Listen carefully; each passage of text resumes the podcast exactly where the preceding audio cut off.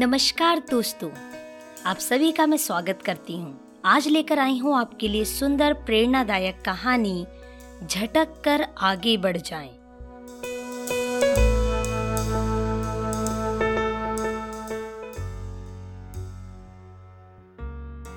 बहुत समय पहले की बात है, किसी गाँव में एक किसान रहता था। उसके पास बहुत सारे जानवर थे, उन्हीं में से एक गधा भी था।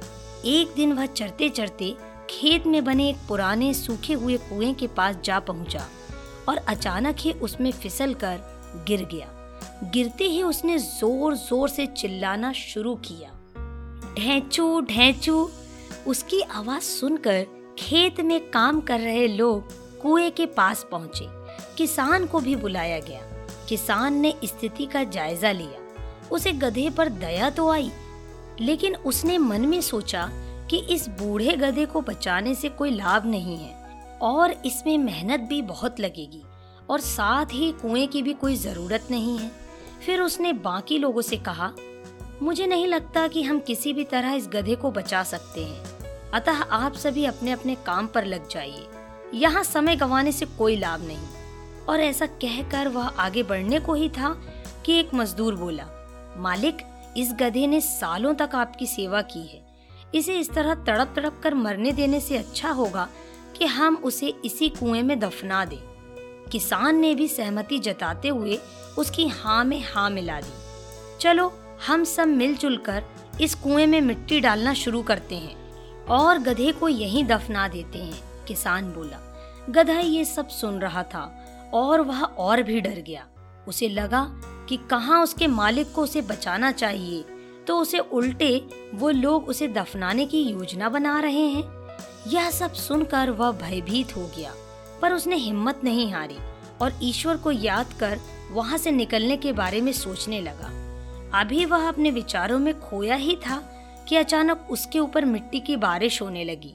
गधे ने मन ही मन सोचा कि भले कुछ हो जाए, पर वह अपना प्रयास नहीं छोड़ेगा और आसानी से हार नहीं मानेगा। और फिर वह पूरी ताकत से उछाल मारने लगा। किसान भी औरों की तरह मिट्टी से भरी एक बोरी कुएँ में झोंक दी और उसमें झांकने लगा। उसने देखा कि जैसे ही मिट्टी गधे के ऊपर पड़ती, वो उसे अपने शरीर से झटकता और उछल कर उसके ऊपर चढ़ जाता। जब भी उस पे मिट्टी डाली जाती, वह यही करता, झटकता और ऊपर चढ़ जाता। झटकता और ऊपर चढ़ जाता। किसान भी समझ चुका था कि अगर वह यूँ ही मिट्टी डलवाता रहा तो गधे की जान बच सकती है। फिर क्या था? वह मिट्टी डलवाता गया और देखते देखते गधा कुएँ के मुहाने तक पहुँच गया और अंत में कूद कर बाहर आ गया। मित्रों, हमारी ज़िंदगी भी इसी तरह होती है। हम चाहे जितनी भी सावधानी बरतें, कभी न कभी मुसीबत रूपी गड्ढे में गिर ही जाते हैं।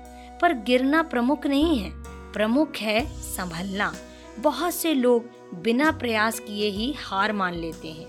पर जो प्रयास करते हैं, ईश्वर भी किसी न किसी रूप में उनके लिए मदद भेज देता है। यदि गधा लगातार बचने का प्रयास नहीं करता तो किसान के दिमाग में भी यह बात नहीं आती कि उसे बचाया जा सकता है। इसलिए जब अगली बार आप किसी मुसीबत में पड़े तो कोशिश करिए कि आप भी उसे झटक कर आगे बढ़ जाए।